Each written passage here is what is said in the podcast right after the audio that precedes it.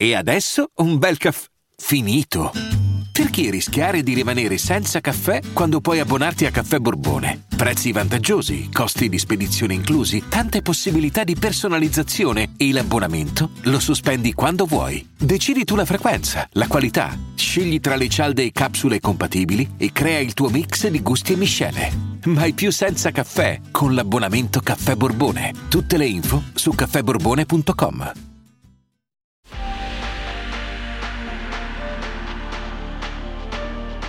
Questo è Storie di Videogame, il podcast per tutti quelli che come me non si accontentano di giocare ma vogliono saperne di più. Vogliono scoprire com'è nato un videogame, chi l'ha creato, gli aneddoti, le curiosità. Io sono Andrea Porta e nella puntata di oggi scopriamo che cosa hanno in comune uno scrittore in crisi, un interruttore della luce e le saune finlandesi. Siete pronti? Cominciamo!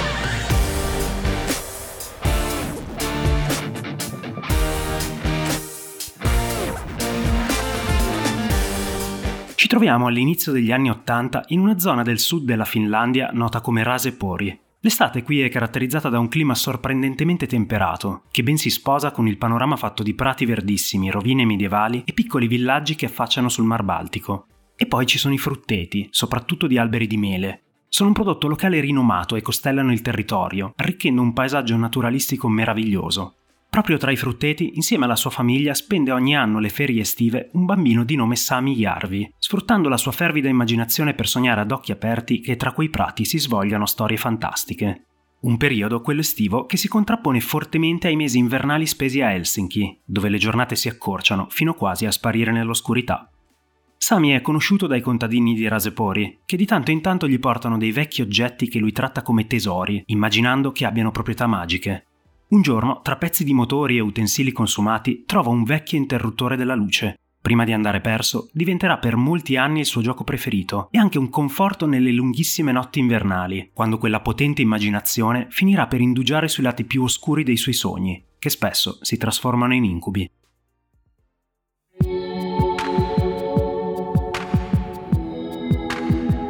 Passano circa 15 anni e Sami non ha più bisogno di un interruttore stretto tra le mani per dormire di notte. L'immaginazione tuttavia non l'ha persa, anzi la sta coltivando studiando lingue e letteratura inglese a Helsinki. Non ha perso nemmeno un certo gusto per i lati più dark della narrativa e infatti si sta dedicando alla scrittura di una sorta di film horror che spera un giorno di realizzare. In una scena uno dei personaggi viene trovato brutalmente assassinato. Al posto del suo cuore è stato collocato proprio un interruttore della luce, che diventerà fondamentale per la soluzione della storia grazie alle sue proprietà magiche. Ebbene, quella sceneggiatura non diventerà mai un film, ma questo non vuol dire che non avrà un ruolo fondamentale nella nostra storia. Verso la fine dei suoi studi, Sami riceve una telefonata da un suo amico d'infanzia, Petri Jarvileto, che da qualche tempo si è spostato nella città di Espoo e ha fondato insieme ad altri una piccola società di sviluppo software. Sami, vorrei che facessi un salto qui. Sarò onesto, per ora lavoriamo in una cantina, ma i ragazzi sono simpatici e ci si diverte. Ti va di darci una mano come sceneggiatore? E proprio di una cantina si tratta, sebbene sulla porta ci sia un cartello con scritto Remedy Entertainment. Il loro primo gioco, un racing con visuale dall'alto immerso in un'ambientazione post-apocalittica, ha bisogno di testi che raccontino il background narrativo e Sami accetta di buon grado. Si tratta di un impegno stagionale, ma la vicinanza del suo grande amico Petri e l'ottimo clima che si respira in Remedy lo convincono a rimanere. I suoi primi anni come sceneggiatore saranno decisivi non solo per la compagnia, che dopo il successo di Death Rally lascerà ben presto quella cantina per trasferirsi in uffici più consoni, ma anche per la sua crescita personale e professionale. Max Payne e il suo sequel proiettano Remedy verso una fama internazionale e vengono profondamente influenzati dallo stile di scrittura di Sami, che omaggia il cinema hard-boiled con un costante monologo del protagonista e risolve un problema di risorse con un'idea geniale, sostituendo i filmati di intermezzo con delle tavole a fumetti. L'enorme successo internazionale di Max Payne dà quindi grandissima fama anche a Sami, al tempo l'unico sceneggiatore di Remedy, che decide di cavalcare quest'onda creandosi una figura riconoscibile anche all'estero. Traducendo letteralmente il suo cognome dallo svedese, diventa quindi Sam Lake. A questo punto, per Remedy è arrivato il momento di un deciso cambio di passo. L'idea di lavorare su un terzo capitolo di Max Payne viene scartata quasi subito. Il successo della serie è tale da convincere Remedy che il rischio di fare un passo falso sia altissimo. A inizio 2004 il team si dedica per qualche mese a brainstorming creativi cercando l'idea giusta, e proprio qui Sam torna con la mente alla sceneggiatura dei tempi dell'università. Quelle atmosfere horror e misteriose si uniscono a influenze più recenti e soprattutto televisive, da Twin Peaks sino a Lost, serie tv che proprio in quegli anni sta conoscendo un successo planetario. L'idea diventa quindi quella di raccontare una storia horror ambientata nel Midwest americano, con chiari riferimenti alla letteratura di Stephen King. Convinti di volersi distanziare quanto più possibile dalla linearità di Max Payne, decidono di ambientare il tutto in una enorme mappa aperta e liberamente esplorabile, scandita da un ciclo giorno-notte realistico che rispecchia una feroce lotta tra luce e oscurità. Nelle ore diurne il giocatore potrà muoversi nella mappa a piedi o usando veicoli e dovrà prepararsi all'arrivo dell'oscurità raccogliendo risorse, come torce e carburante per generatori, per poi affrontare gli orrori delle ore più buie mantenendosi il più possibile protetto dalla luce, il tutto sorretto da un'avvincente storia divisa in episodi, proprio come quelli di una serie tv.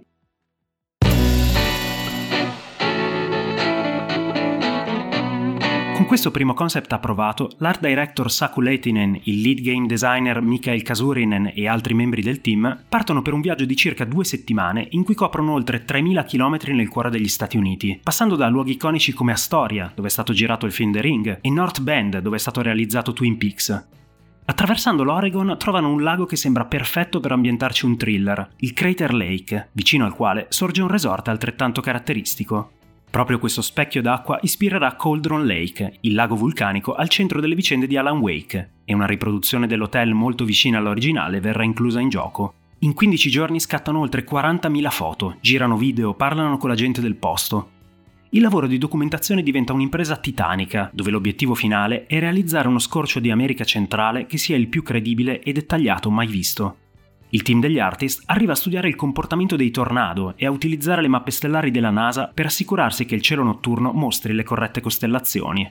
Nel frattempo, Aespo, Sam e il resto della squadra lavorano sulla storia e sul personaggio principale, decidendo subito di volersi allontanare dalle classiche figure d'azione proposte dai videogame.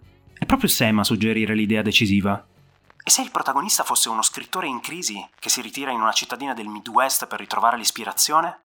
Una città ribattezzata Bright Falls che non a caso tanto ricorda Twin Peaks, contornata da fitti boschi, un enorme lago, una centrale elettrica, stazioni di servizio, chilometri di strade. La mappa è enorme e ambiziosa, soprattutto per un team di 45 persone, ma Remedy non scende a compromessi e arriva a creare tool appositi per modellare il più velocemente possibile il mondo di gioco un compito per il quale il programmer Tristan Williams ha alcune idee rivoluzionarie. Una volta completate, le modifiche all'engine permetteranno di posare letteralmente le strade sulla mappa tracciandone il percorso. Al resto ci penserà il motore grafico stesso, adattando il territorio circostante di conseguenza. Anche quando Remedy utilizza strumenti già esistenti, come il motore di simulazione della fisica Havok, finisce per spingerli molto più in là di quanto non lo siano mai stati, adattandoli a esigenze sempre più ambiziose non sono sfide da poco e richiedono soprattutto mesi di lavoro. La lunga fase di ricerca iniziale, lo sviluppo delle tecnologie a supporto, la creazione di un'ambientazione ricchissima e fedele al materiale di riferimento consumano tempo e risorse. Quando arriva il momento di attraversare quella soglia invisibile tra pre-produzione e produzione gettando le basi del gameplay, per il progetto comincia una fase molto delicata. Le idee sono già piuttosto chiare, la storia ha confini ben definiti, i comprimari ci sono tutti.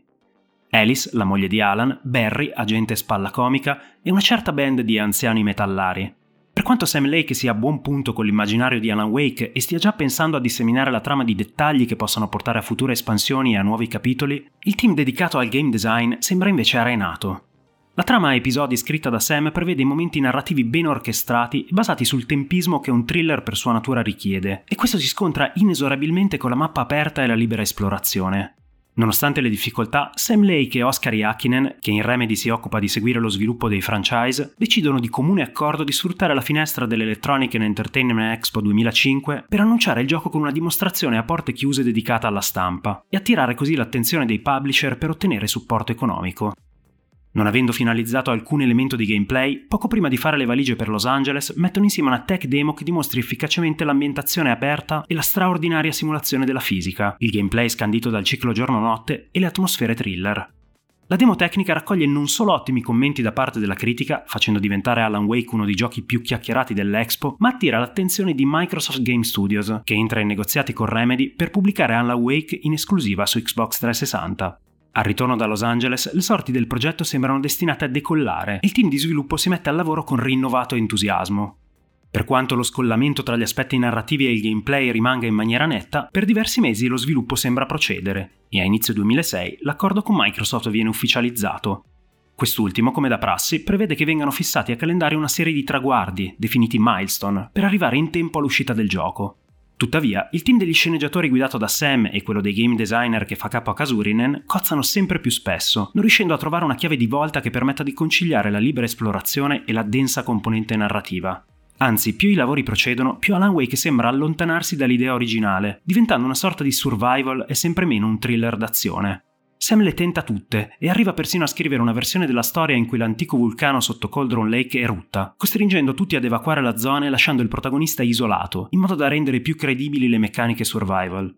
L'interruttore della luce diventa prima uno strumento con il quale temporaneamente la notte può tramutarsi in giorno, poi una sorta di telecomando con il quale evocare dei tornado. I nemici diventano portali che permettono di teletrasportarsi.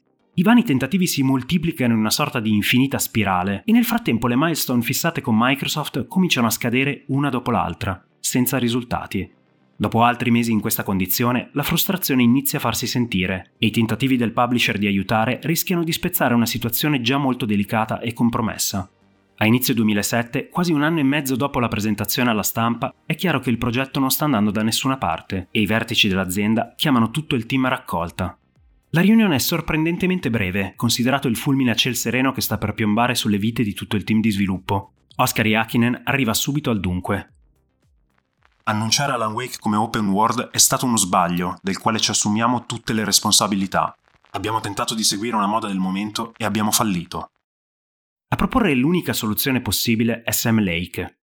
Da domani io e tutti i lead di progetto ci chiuderemo in una stanza e non ne usciremo fino a quando non avremo rimesso il gioco e la direzione dello sviluppo sui binari. Nasce così quello che verrà ribattezzato il Sauna Team, con un chiaro riferimento alla passione dei finlandesi per chiudersi in stanze avvolte dal vapore bollente, per chi non lo sapesse, la stessa parola sauna viene proprio dal finlandese. E in una stanza si chiudono letteralmente, procedendo a smontare tutto il lavoro fatto in quei tre anni e a fissare degli elementi chiave con i quali procedere. L'obiettivo principale è salvaguardare il più possibile tutto l'immenso lavoro già fatto per costruire quello straordinario scorcio di Midwest americano. L'interno della stanza, settimana dopo settimana, assomiglia sempre di più al laboratorio di uno scienziato pazzo, trascritte sui muri avanzi di cibo e decine di fogli accartocciati a terra.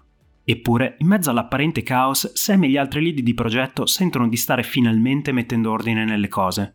Tra quelle quattro mura, il Sauna Team arriva a delineare tutte le caratteristiche di Alan Wake che oggi ben conosciamo, partendo dai nemici, normali cittadini posseduti dall'oscurità e protetti da essa sotto forma di uno scudo che va spezzato con la luce prima di poterli sconfiggere. Il loro arrivo sarà sempre preannunciato da chiari segnali visivi e sonori, in modo da creare un climax di ansia e tensione, ma anche di permettere ai giocatori di prepararsi allo scontro. E ancora i lampioni alimentati da generatori, che danno modo di orientarsi nell'oscurità, tirare il fiato per qualche secondo e salvare i progressi.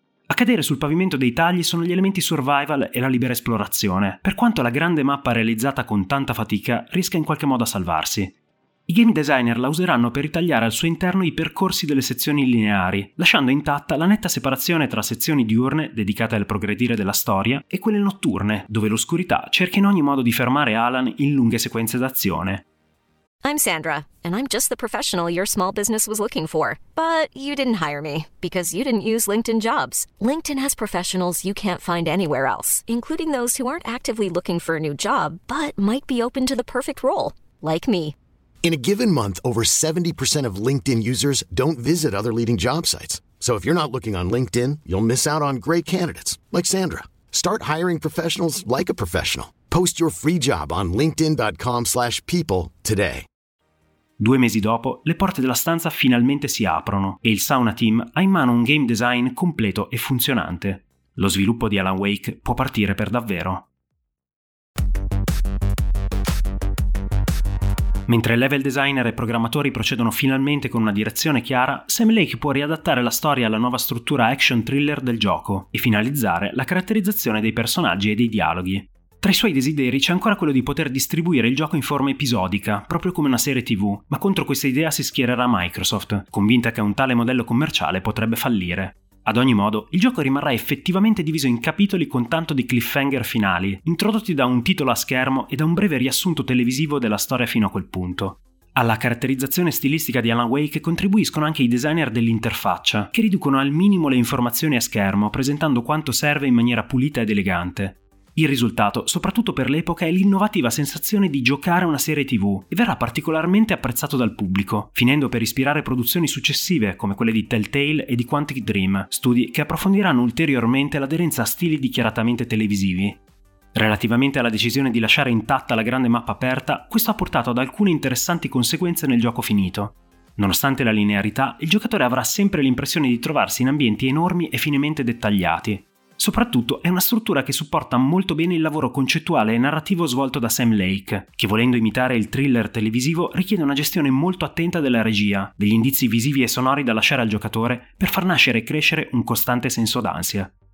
I due anni di sviluppo successivi alla ripartenza del progetto procedono in maniera molto più ordinata rispetto al principio e permettono a Remedy di concentrarsi su quello che più conta per un thriller che si rispetti, ossia le interpretazioni dei suoi personaggi chiave.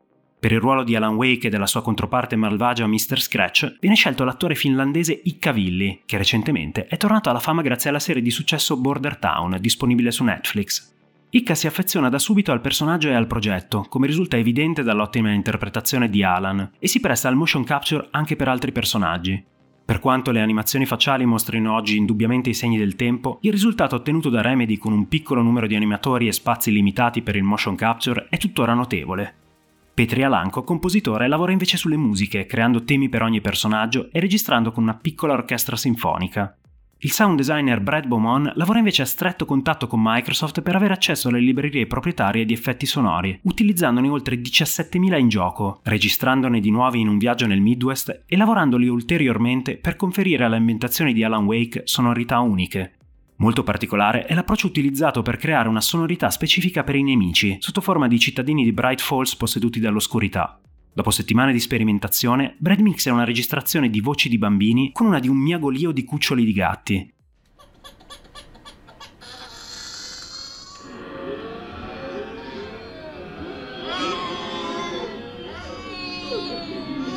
Rallentati ed effettati opportunamente, diventeranno l'indimenticabile e agghiacciante suono che preannuncia l'arrivo dell'oscurità.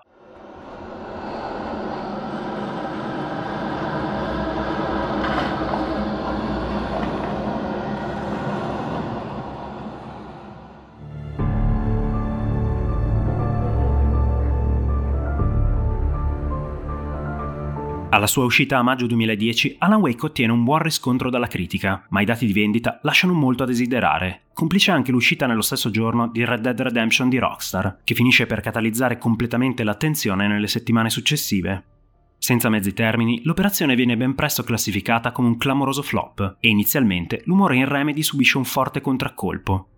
Pur consapevoli delle difficoltà incontrate lungo lo sviluppo e del rischio di uscire in contemporanea con un blockbuster annunciato, Sam Lake e il resto del team erano convinti che la potenza del marketing di Microsoft avrebbe portato a risultati migliori.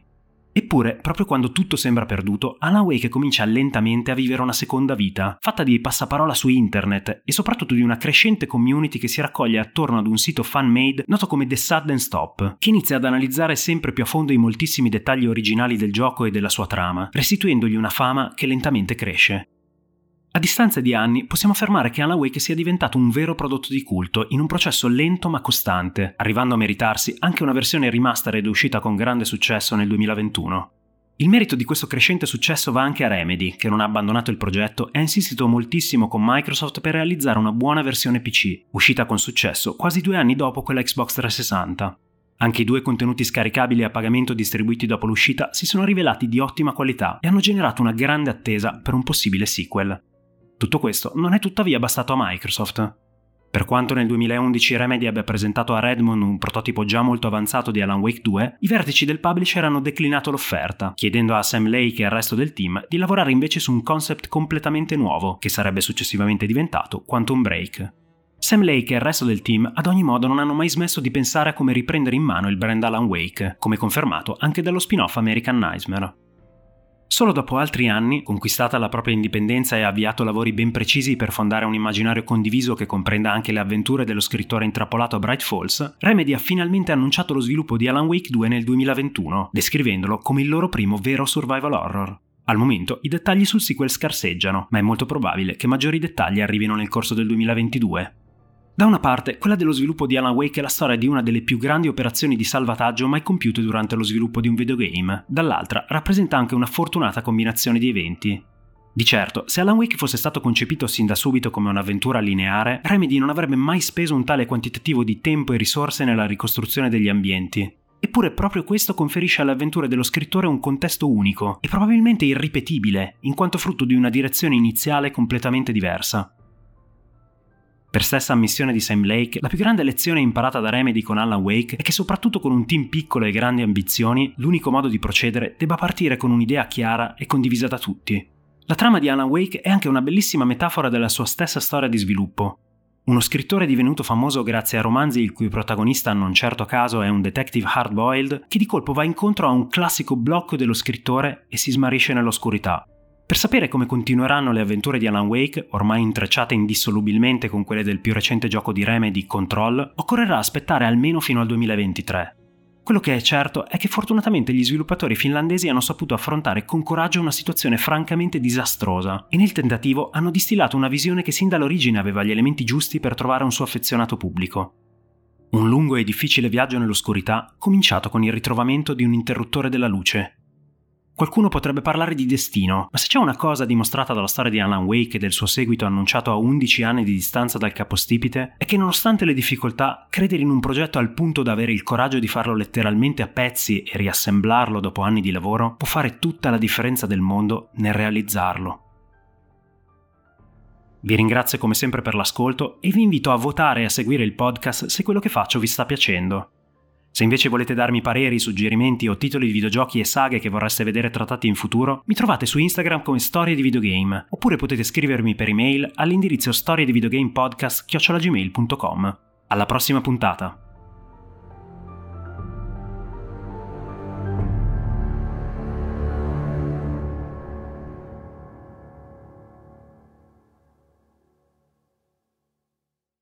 Vacanze in Sicilia o in Sardegna. Con i traghetti GNV porti tutto quello che vuoi, ti rilassi fino a destinazione e se prenoti entro il 14 maggio, posto ponti a partire da 33 euro. Non c'è modo migliore per andare in vacanza. Scopri i dettagli su gnv.it. Offerta valida sulle linee Napoli-Palermo e Genova-Olbia, 10.000 posti disponibili.